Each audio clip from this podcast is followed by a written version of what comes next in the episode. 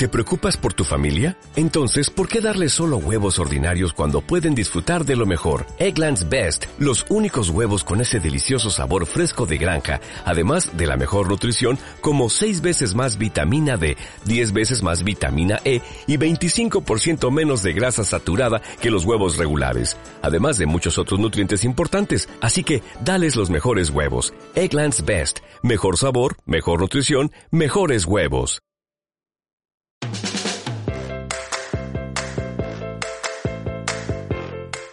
Trauma entre amigos.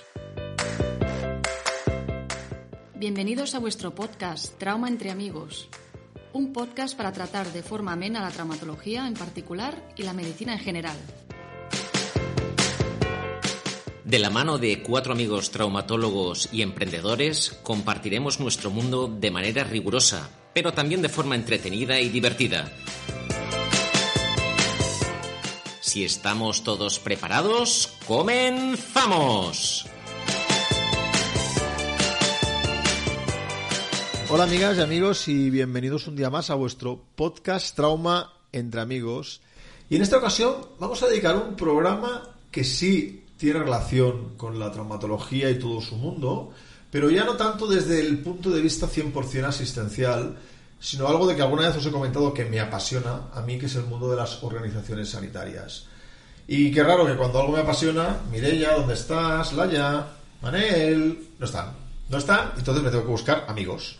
Y me busco amigos que igual os resuenan, porque los hemos tenido alguna vez. Amaya. Hola. La sonrisa. La sonrisa del podcast. Ahora está riendo. Para que lo hace como en silencio, ¿no? Pero siempre está riendo. Amaya, muchísimas gracias. A ti por invitarme. Eh, tenemos un genio y una figura Esperemos que su sepultura llegue tarde, que es Nacho, Nacho Moya. ¿Qué tal, Nacho?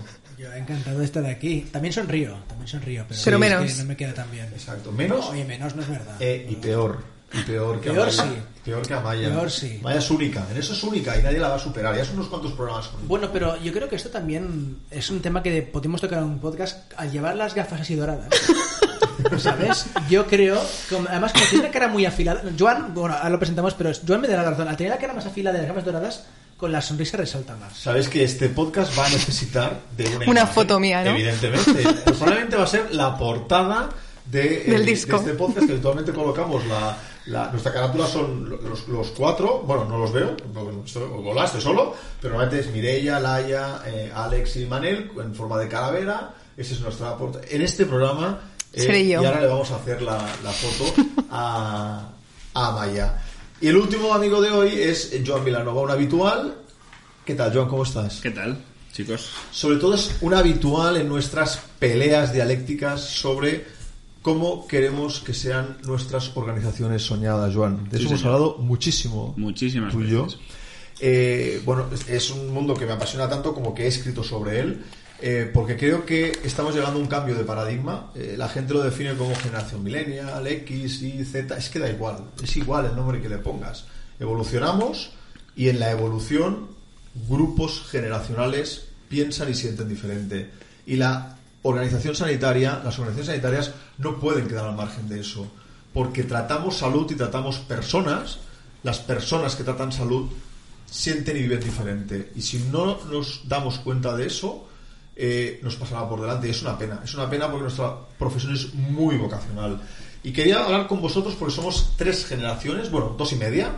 Eh, está la generación más baby, que es Amaya. Amaya, ¿cuántos años tienes ahora? Ya sé que no queda bien, pero como eres muy joven, 27. 27. Nacho, a pesar de aparentar 80, ¿cuántos años tienes? Porque tengo tres más que Amaya, eh, chaval, así que tampoco 30. pienses que... ¿Y tú, Joan? Pues me parece que nos vamos a poner de acuerdo también en eso con Nacho. Qué raro, ¿eh? O sea, tenemos una generación entera, 27 y 30 años, contra la mía, que tengo 15. Bueno, tengo 47. Eh, hay 17 años en medio. ¿Tienes 47 años? Sí, tengo 47 años. Nacho. Parece Sí. más. ¿También quieres una No, foto? parece menos. Cuando sonríe, Amaya, eh, Yo creo que es la camisa. Estás expulsada del programa. parece. Si Ahora, analiz- hay otro podcast que tenemos que ver sobre las camisas del doctor Santa María. Ojo, ¿eh? Hay un tema ahí, ¿eh? Si están llevando el programa donde quieren y como conductor no puedo permitir eso, si analizamos además que hay una generación de 27 30 años, una de 47 y nuestras jefaturas que rondan los 59 60 años, estamos chocando tres generaciones diferentes, tres maneras de entender no solo la vida, O sea, no solo la organización, sino la vida, de manera totalmente diferente. Yo creo que ya no solo nuestras jefaturas, sino eh, las jefa- lo que se ha entendido toda la vida como jefaturas en nuestro ambiente. O sea, no creo que sea un tema de, bueno, de- nuestra jefatura no es más que el reflejo Totalmente, totalmente, de las de, de- de- de- de cómo funciona un poquito el mundo. Y eso es lo que hemos venido un poquito a cuestionar. A cuestionar, Porque creo porque- que lo más, lo más interesante de todo esto es cuestionarse las cosas. La, la pregunta, y creo que para empezar un programa que poco vamos a hablar de huesos, fracturas, tornillos y prótesis, sino vamos a hablar de mucho más bonito, que son personas, a pesar que Nacho está aquí tocando cosas como siempre, es la pregunta de ¿por qué la gente no quiere venir a mi organización? Yo es una de las cosas que me pregunto. O sea, ¿qué está ocurriendo, Joan? Eh, para empezar, porque hemos hablado mucho de esto tú y yo, ¿por qué la gente se aleja de un tipo de organización concreta? Dime de qué tipo de organización se aleja y por qué, y a ver si vosotros también estáis de acuerdo en esto. Yo creo que en general, y como dices, esto lo hemos hablado muchas veces, em, lo que hace la gente es alejarse de aquello que le parece muy extraño. Es decir, alejarse de unas estructuras que además lo que hacen es premiar una serie de actitudes y una serie de comportamientos que no siempre están relacionados ni con la buena práctica ni con la positividad en la relación entre las personas. Has soltado es- tres bombas en dos frases. Solo, Joan, una- perdona que vaya haciendo matices y por favor, Nacho, ya me a intervenir cuando queráis y me cortáis. Pero, Joan, has dicho extraño. ¿Qué, qué- qué es extraño? Perdona que es, retórica la pregunta, Joan, pero define a la audiencia qué es extraño. Porque lo extraño que acabas de definir es lo habitual. Claro. ¿Por qué es extraño? ¿Por qué os resuena esto? Para nosotros es extraño porque estás empezando en un mundo en el que, bueno, la inmensa mayoría de la gente que está en nuestra situación, si estamos hablando de las eh, estructuras médicas, cuando empiezas en una estructura médica, ah, bueno, la sociedad te ha llevado a pensar que esto es una escalera jerárquica, que tú tienes que mirar por tu bienestar individual y que tienes que estar dispuesto a, a aceptar una serie de condiciones ya pre- predispuestas que además te suponen un esfuerzo extra y una serie de comportamientos que son agresivos hacia ti en pro de que en el futuro tú puedas ir escalando en esta pequeña escalera hasta llegar hasta lo más alto que puedas llegar o hasta lo más alto que quieras llegar a un poquito pasando por encima de los demás. Pero esto no está bien. Pero esto no mola. Pringo de pequeño, para luego de mayor, vivir como un rey. Fíjate Nacho. que además yo creo que lo dice John tiene mucho, mucho misterio, mucho secreto y se presta a una cosa que no entiende mucha gente, es peligrosa, y es el agravio comparativo. No, pues que el básicamente pens- el funcionamos pensar con que esto. esta persona tiene unos privilegios que yo no tengo, que yo jamás tendré. Explícalo, desarrollalo. Bueno, em, ¿Por qué creo- no es bueno el hecho de tener con 45 años y perdonar? Porque evidentemente estoy totalmente de acuerdo con ellos, pero de, de alguna manera tengo que hacer de polimalo. ¿Por qué razón yo con 45 años no puedo decir, hombre, ya me toca, ¿no? Que pringue el otro. ¿Por qué no es bueno esto, Nacho? Y si lo fue en alguna época. Primero porque yo creo que eh, generas un clima mm, de mierdocracia. ¿Qué significa? Que la porquería siempre va hacia abajo. Y eso, ¿qué pasará? Que el de abajo siempre estará insatisfecho. Y Pero luego subirá y mejorará, ¿no? Ya, pero es que siempre habrá alguien abajo. Porque para que alguien, alguien allá arriba siempre tiene que haber alguien abajo. Pero Nacho, ¿qué está ocurriendo? Perdona, luego sigues para que ahora mismo haya una generación que decida, por fin, que esto no puede seguir así. Porque somos los de abajo. No. Pero siempre hemos estado abajo, Joan. Yo también- eh, Nacho, yo también he estado No. abajo. No, porque, o sea, esto, em, esto lo, lo digo mucho en, en las guardias. Que siempre se haya hecho así no significa que sea correcto. que siempre se haya hecho así no es un argumento para hacer absolutamente nada. Totalmente. O sea, yo el argumento de es que esto es así porque es así y ese es el único argumento que tengo, lo llevo entre mal y muy mal. Claro. O sea, creo que son argumentos que sí, lo se pueden usar y al final el poder de, de la no de la fuerza, el poder, el poder de la jerarquía siempre se puede ejercer, pero el que está ejerciendo el poder de la de la jerarquía está perdiendo. Está perdiendo porque la persona que le está escuchando no tiene más argumento para escuchar que él, esto es así porque lo digo yo y lo tienes que hacer así. ¿no? Y yo creo que, básicamente, perdona que te corte Nacho, es, eh, yo creo que es un tema de lo que os decía, del reflejo de la sociedad. Qué bueno. estamos en una sociedad que lo que te está vendiendo es esto y estamos en una sociedad que actualmente está funcionando básicamente con desigualdad. Y como la desigualdad es lo que mueve el mundo, para que haya cada vez gente más rica, tiene que haber cada vez más gente que sea muy pobre, esto se traslada a las estructuras jerárquicas porque es lo que estamos viviendo todos los días del año, fuera y dentro del trabajo, que es lo correcto. Entonces, No es lo correcto. no, no. Yo digo, evidentemente no es lo correcto. correcto, yo, ¿no? yo, yo lo que digo es que cómo vamos a pensar que las estructuras van a estar diferentes a lo que hay Sí, sí. fuera de las estructuras. Entonces, Entendido, perfecto. Em, Amaya, ¿por Amaya, ¿cómo, cómo lo sientes? ¿Cómo lo sientes tú esto? ¿Tú cómo lo estás viviendo? Esto, tú eres la más joven de... Sí. de- de- no, no, aquí no, no- no estamos hablando de criticar nada de dónde estás, sino cómo sientes tú esto. O sea, yo creo que entras, bueno, como R1 entras asumiendo que, bueno, que al final te vas a tener que comer lo que no se quiere comer nadie, ¿no? Un poco, a ver, tampoco es literal, pero yo cuando entré entré con esa idea.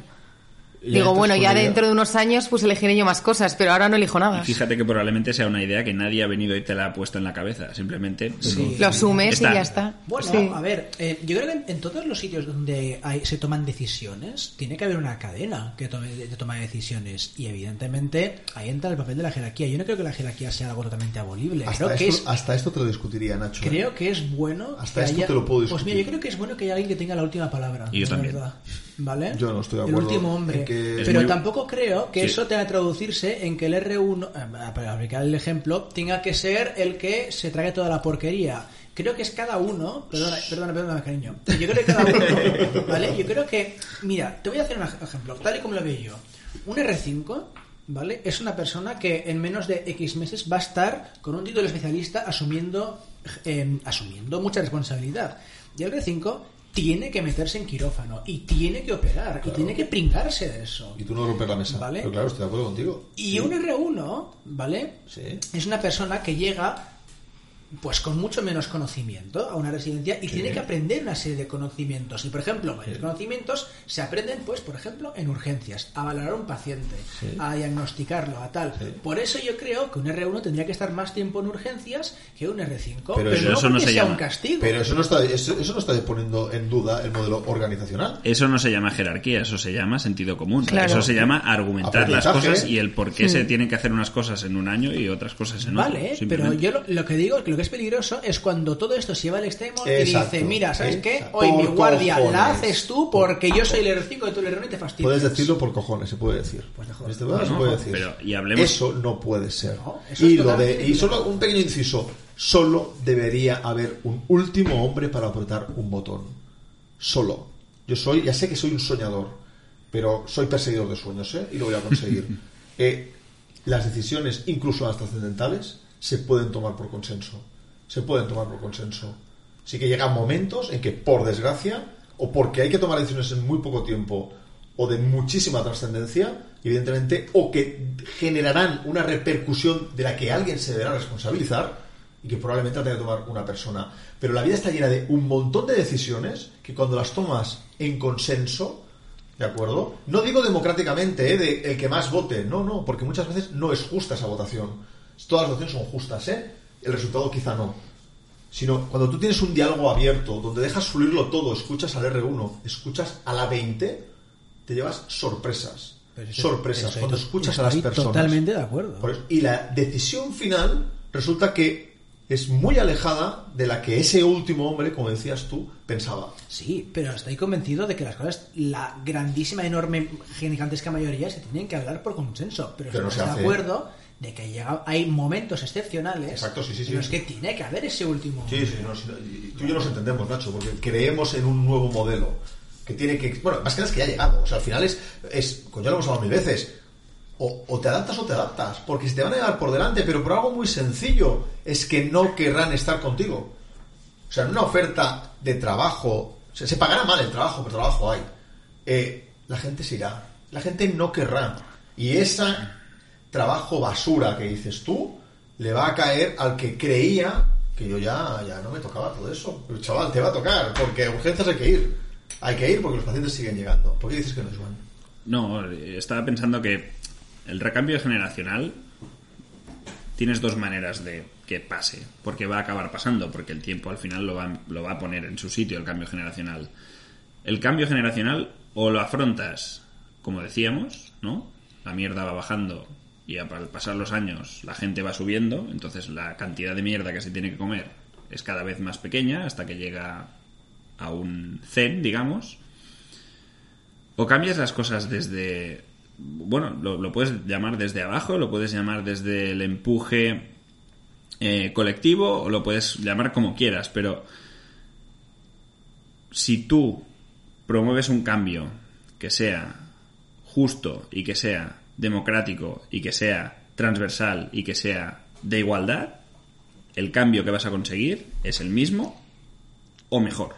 Mejor seguro. Mejor seguro. Mejor seguro. luego podemos discutir si luego arriba de todo tiene que haber alguien que ponga el botón, que no, que lo pueda apretar, que no. Yo estoy convencido de que, cogiendo el ejemplo que decía Alex, decisiones muy trascendentales no pueden depender de una sola persona. Aunque sean decisiones que se tengan que tomar para adelante, para, para mañana. Nunca una decisión para mañana debería ser tomada por una sola persona y con 24 horas de antelación. Nunca. Entonces, no me puedo imaginar el momento bomba nuclear. ¿Por qué? Porque nunca debería llegar la escalada de, de, violencia hasta que necesites que una persona decida en un segundo si aprieta el botón o no. Totalmente de acuerdo. Otra cosa es que esto sea más de soñador o menos, que es lo que está diciendo Alex, que evidentemente es de soñador, pero al además, final además, es un tema de cómo afrontas las cosas. Sí, sí, pero es que además pienso, pienso una cosa, que nadie está poniendo en tela de juicio el expertise. O sea, nadie está poniendo en tela de juicio que los cuatro que estamos aquí tenemos que operar las columnas. Eh, la opero yo, Nacho. ¿Por qué? Hombre, porque aquí hemos decidido de manera consensuada que me toca a mí. No, no, no, no. Esto nadie pone en tela de juicio. Lo que se pone en tela de juicio es que todos podamos discutir, y aquí ya no estoy hablando de cómo operar una columna, ¿eh? sino de cómo nos organizamos, cómo cambiamos las cosas. No puede ser. O sea, no puede ser que se decida por dos personas y de la misma manera de siempre. No es que no pueda ser, es que insisto, es que los resultados son los que son. Porque vosotros, ¿qué percibís cuando llegáis a una organización, Nacho? Tú llevas cuatro días, entre comillas, en nosotros. Eh, luego te lo preguntaré a ti, Joan, que llevas muchos más años, has vivido un proceso de transformación. ¿Tú qué recibes cuando llegas aquí? Aparte de a mí, que es con el primero que hablaste, con el segundo. Hablaste primero con Nacho y luego hablaste conmigo. ¿Qué notas en una organización sanitaria cuando llegas aquí? O en el clinic, da igual. ¿Qué notaste? La verdad es que no tengo ni idea de lo que me estás preguntando. ¿Qué eh, eh, eh, percibiste? Esto es jerárquico, pam, pam, pam, pam. aquí yo no voy a poder conseguir nada. ¿Qué deseabas encontrar o qué, deseas que ocurra en tu...? Claro, esa pregunta tiene un poco de trampa, porque cuando llegas a un sitio llevas, llevas un poco desubicado. Entonces ya llevas es muy fácil caer en el seguir el orden, ¿no? El follow the leader. ¿Y ahora? El monkey monkey do. Llevas un año y medio. Claro, ahora entiendo muchas más cosas. Un año y medio, no, medio año, ¿eh? Se te ha hecho largo, pero bueno. ha sido intenso, ¿eh? Bueno, ahora entiendo, ahora entiendo mucho más los eh, cómo funciona esta organización. Entiendo mucho más pues las cosas que hacemos bien y las cosas que podríamos hacer mejor.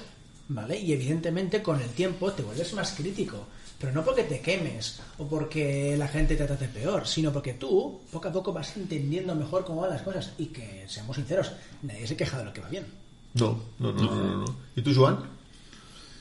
La pregunta era.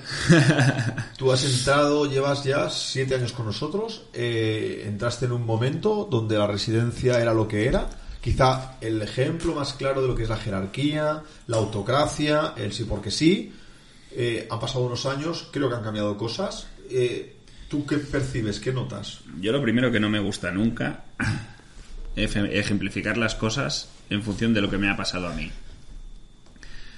Porque creo que es remover una serie de conceptos que no tiene mucho sentido. Entonces. Ha sido una ah, muy traumática. Desde el, desde el primer momento, ah, yo creo que lo que te marca cuando entras en una organización es lo que decía Nacho tienes que tener una fase de observación. Tienes que tener una fase de adaptarte, entender dónde estás, entender qué cosas dependen de ti y qué cosas no dependen de ti. Y en todo caso, si tienes una visión a futuro a medio o largo plazo, pensar qué es lo que tú puedes hacer o cómo te puedes colocar dentro de esta organización en función de los objetivos que tengas. ¿Sí?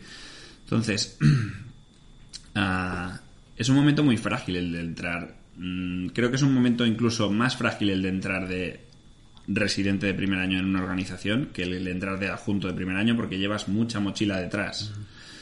Ah, y tienes que hacer un reset desde cero de algo que no has estado haciendo nunca. Entonces, eh, tú cuando entras de a uno en un sitio, entiendo, yo eh, no me he ido a trabajar a otro sitio y he empezado de cero en otro sitio, pero entiendo que lo que tienes que lo que tienes siempre es un- una comparación. Siempre puedes comparar lo que veías tú en donde te has estado formando y lo que ves tú mm, cuando entras en una organización diferente. Cuando entras de R1 es diferente.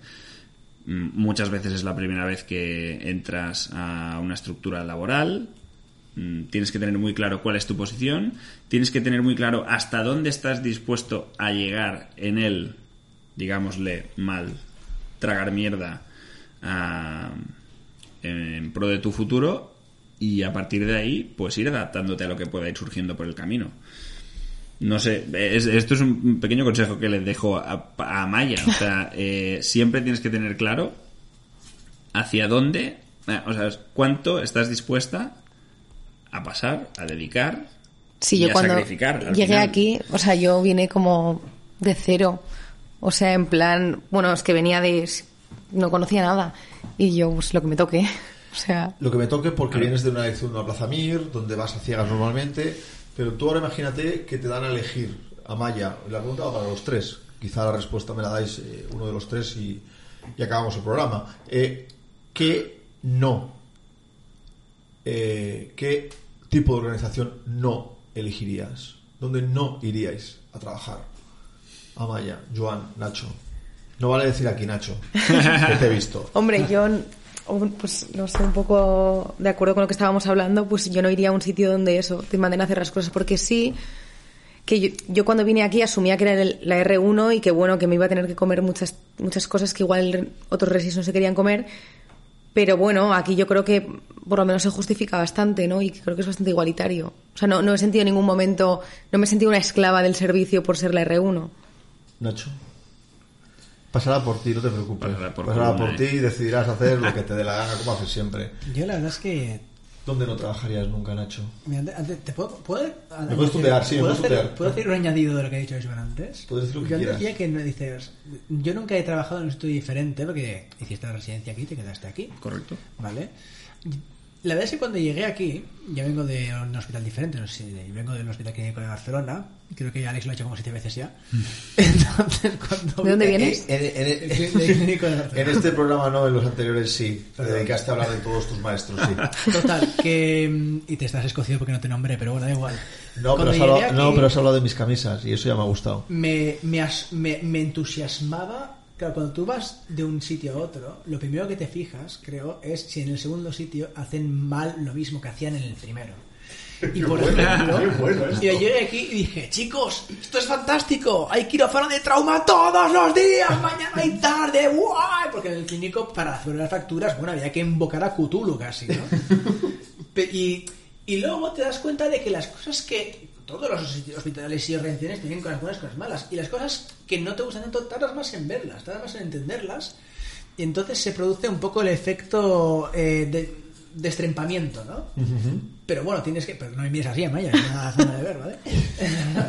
entonces eh, no, eh, no no hablaba de eso ¿vale? total Momento que bueno. evidentemente pienso editar y lo pienso quitar Venga, va, no porque se te ha ido mucho la olla. Sigue, Bueno, sigue, como si total, que respondiendo a tu pregunta, ¿vale? A mí no me gustaría realmente entrar en un sitio donde no, no es que se hagan las cosas mal, sino que donde, o que tú entiendas que, que se hagan mal, sino que donde hayan cosas que tú entiendas que se puedan mejorar y la gente te diga, mira, no las vamos a mejorar porque así ya estamos bien y no nos da la gana porque así ya funcionamos. Totalmente. Ah, mira, pues me viene estupendo para dar mi respuesta para esto. Ya lo sabía ya.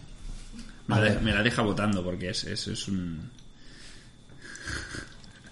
Es un Steve Nash de la vida. ¡Oh, qué bonito! Steve Nash era un Em, jugador de la NBA. Creo para- que vamos a acabar aquí. eh, Las mejores asistencias de la historia. Em, respondiendo a tu pregunta, Alex, eh, y siento que mm, va a ser igual un poco polémico y seguiremos hablando. Mm, Qué raro, qué raro. que ¿en, Juan- qué, ¿En qué organización no me gustaría trabajar? Mi respuesta es en ninguna. Es decir, no hay una estructura organizativa lo suficientemente rígida como para que tú, como individuo, esto es un poco libro de autoayuda, ¿eh? No, no, no, no, no. Y te lo compro todo. ya lo no sabes. seas capaz de cambiar. Con lo cual, lo único que tienes que hacer es entender dónde estás cayendo, entender hacia dónde quieres tú llevar ese grupo o esa organización e intentar hacer todo lo que puedas para cambiarlo. Lo vamos Entonces, a dejar aquí. ¿cuál es la estructura previa que tendría que tener es eso? este. Mm, me da igual, porque Es que es grande. eres tú el que puede desde abajo cambiar. Es- bueno, es lo que hemos hablado muchas veces, ¿no, Joan? Eh, sueña en grande, porque si no lo consigues, lo que consigas será impresionante. Cuando sueñas en pequeño o eres conformista o entras en cualquier organización porque no voy a poder, bueno, me da igual aquí que allí, porque total, es muy diferente a lo que has dicho tú. Donde vaya, no hay nada tan rígido que no pueda cambiar yo con empeño e ilusión, ¿no? Es... ¿Qué, Nacho? ¿Quieres decir algo? ¿No me vas a dejar acabar a- arriba? Menos una placa con dilar con todo tornillos roscados. Eso es muy rígido. Creo que con humor y esta importante reflexión de Joan, yo diré, yo añadiré la mía. Yo solo quiero trabajar, yo soy en eso diferente a ti, Joan, lo siento, ¿eh? Quizá porque os saco, os saco 20 y 17 años, ¿no? Yo solo quiero trabajar en una organización que me permita ser feliz. No digo que me haga feliz, pero que me dé las herramientas para que yo me pueda desarrollar profesional y personalmente para poder llegar a alcanzar la felicidad. Que al final la felicidad estará en mis manos y yo decidiré cómo será. Solo quiero trabajar en ese tipo de organizaciones y donde yo esté, juro que lo voy a intentar, como he empezado antes eh, el, el programa diciendo, he escrito sobre esto, ¿no? Creo y además se ha demostrado que puede ser así. Recuerda, Nacho, cuando hablamos de venir aquí, ¿qué te dije? Y no sé si dije palabras muy diferentes a las que te estoy diciendo ahora, ¿no? Ser un lugar donde te puedas desarrollar profesionalmente. Y al final, la mayoría de nosotros es siendo eh, eh, lo que realmente eres, ¿no? Dar lo mejor de ti mismo, lo que ha dicho Joan en ese momento, ¿no? Que te dejen eh, transformar si quieres transformar. ¿Alguna cosa más, amigos? La verdad es que ha sido una charla inesperada para mí, pero me ha parecido interesantísima. Bien- Faltaban, las cervezas. Bueno, Es un día más en la oficina con el doctor Sí, sí. Santamaría y el doctor Villanova. Es curioso. iba, iba a decirte lo mismo.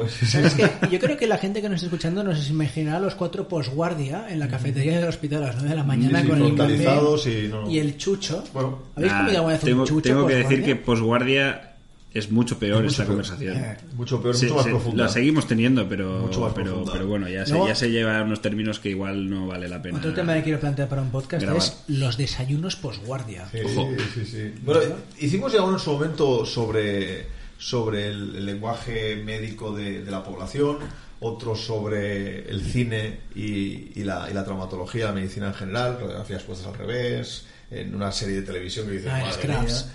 Pero creo que vamos a montar uno y ahí sí que va a tener que estar Laia, eh, Joan, Mireia, eh, Manel, eh, con dos narices tú, o con dos cojones, ¿no? Se dice, con público, ¿eh? Vamos a hacer con público y con micros, para que la gente, porque creo que estos desayunos que dices tú, Hostia, con público. eh, aquí, los que estamos, sacaremos alguna anécdota. Con público y con desayuno, ¿eh? Pero exacto, exacto, exacto, con desayuno público, micro, inalámbrico, para que la gente cuente sus propias Y te- anécdotas. Y tema, El la salida de guardia. En la salida de guardia, porque ahí eres capaz de lo mejor Y y de lo lo mejor. peor. Ah, lo mejor, todo lo mejor. todo lo mejor. Y de lo peor. Os, os cojo el guante, eh, se lo. Ah, Laia, Manel, mire, os lo habéis perdido. Ah, os lo habéis perdido.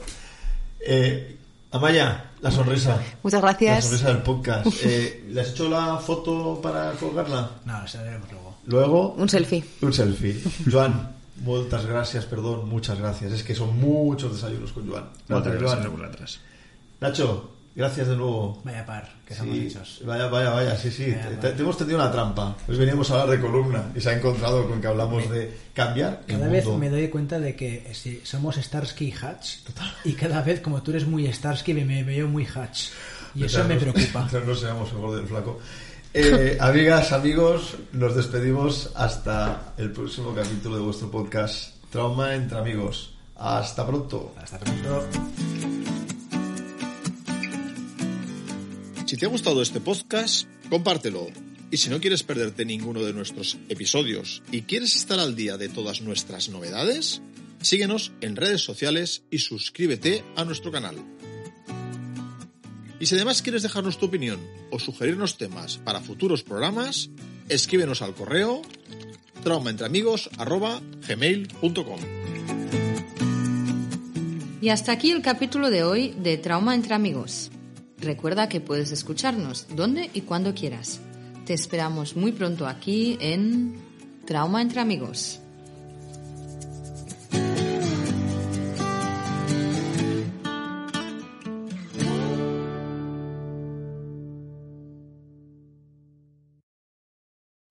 O'Reilly Auto Parts puede ayudarte a encontrar un taller mecánico cerca de ti. Para más información, llama a tu tienda O'Reilly Auto Parts o visita oreillyauto.com.